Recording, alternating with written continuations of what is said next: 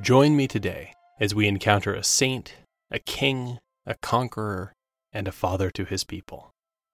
Name Ferdinand, or Fernando, the Third, King of Castile and Leon. Life around 1199 to 1252 AD. Status Saint. Feast May 30th. It's said that, as he was dying, Ferdinand III, King of Castile and Leon, passed on his sword, Wolf Killer, to one of his younger sons. It was a rare gift. Over the previous 35 years, since becoming king, Ferdinand had rarely been without his sword. He had been at war so long in Spain that whereas most kings are painted with a scepter, Ferdinand holds a sword. The sword had even helped him to understand his vocation. Christ, my Lord, I am in thy hands, in the same way this sword is in mine. None of this seemed a very likely destiny for the sickly child born in what is today Spain around 1199 AD.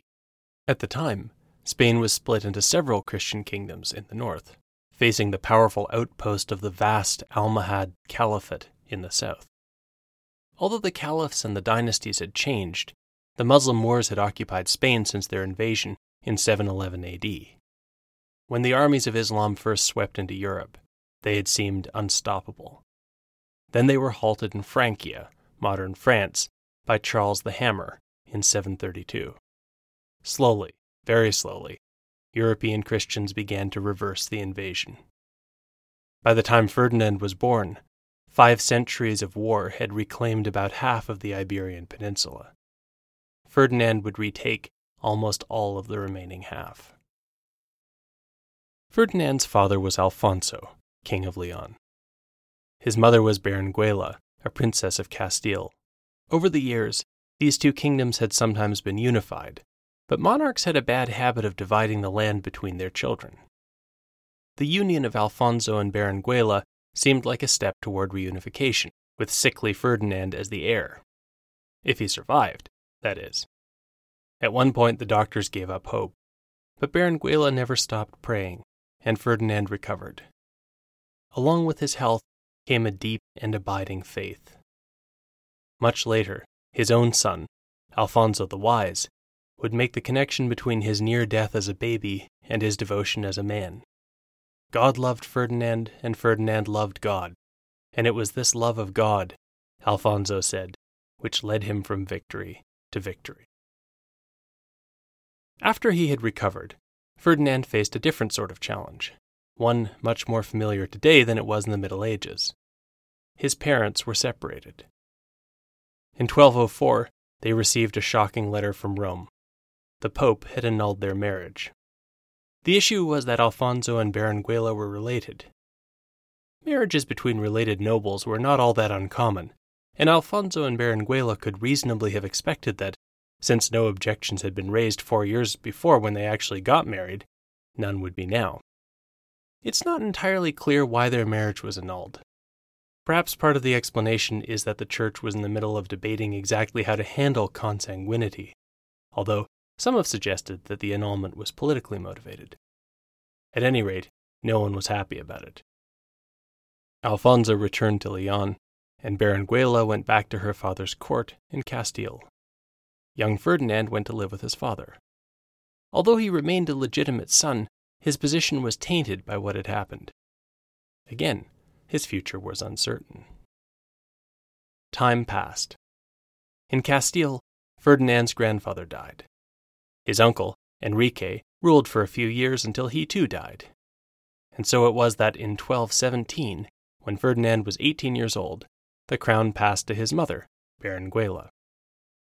She asked Alfonso to send their son for the coronation ceremony.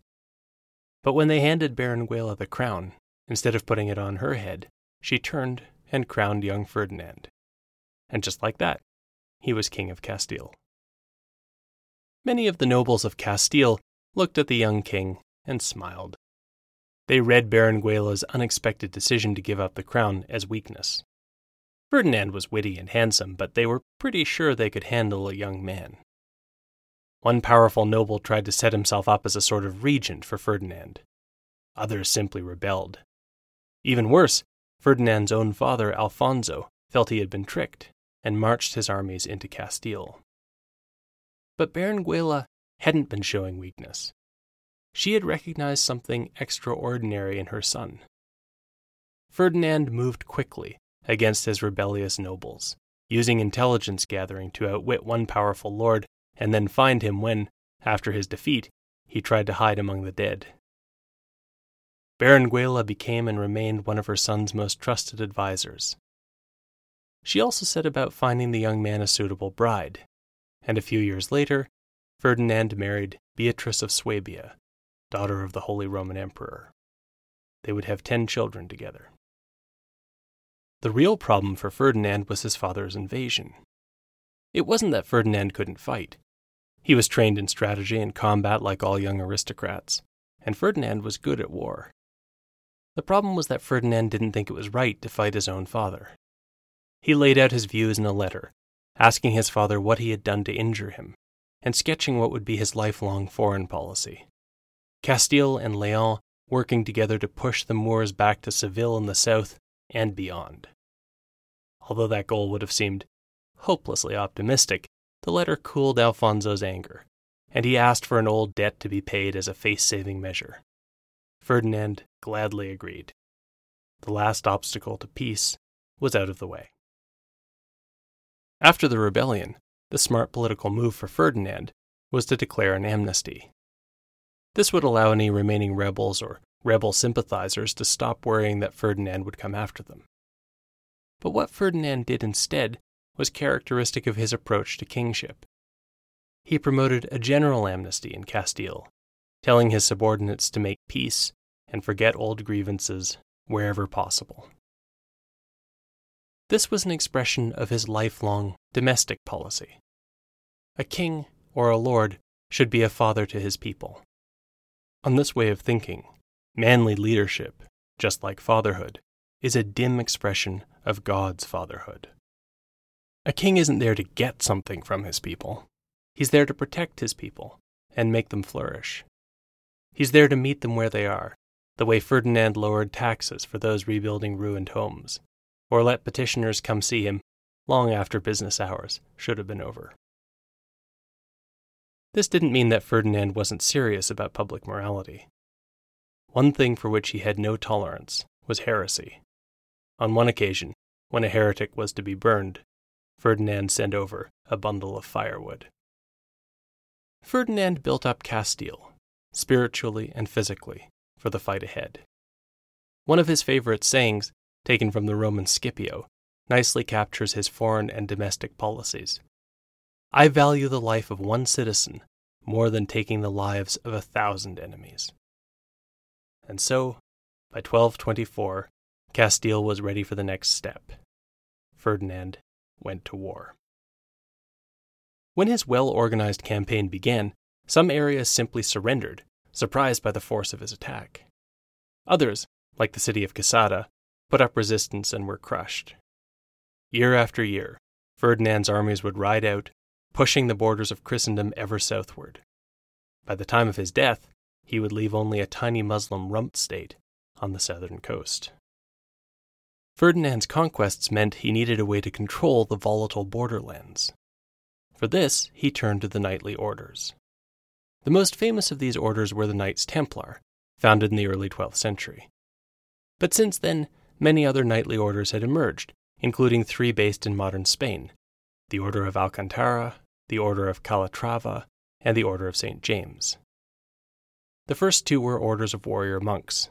In fact, the Order of Calatrava had been founded when the Templars had pulled out of a fortress at Calatrava, and a group of Cistercians had felt the call to defend the position.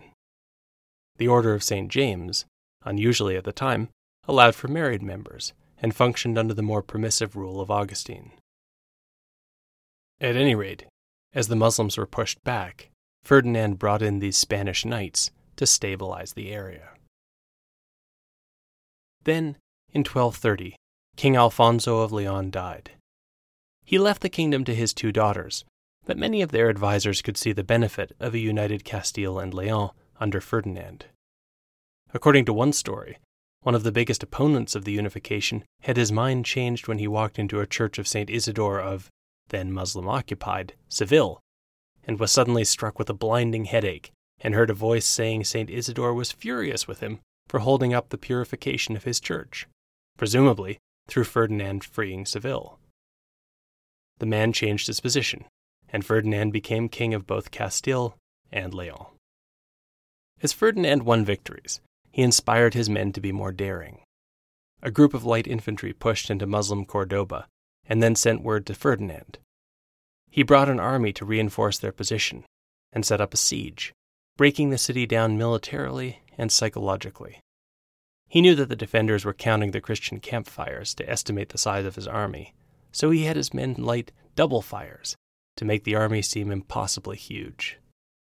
When Cordoba surrendered, Ferdinand allowed the Moors who wanted to leave to take all that they could carry.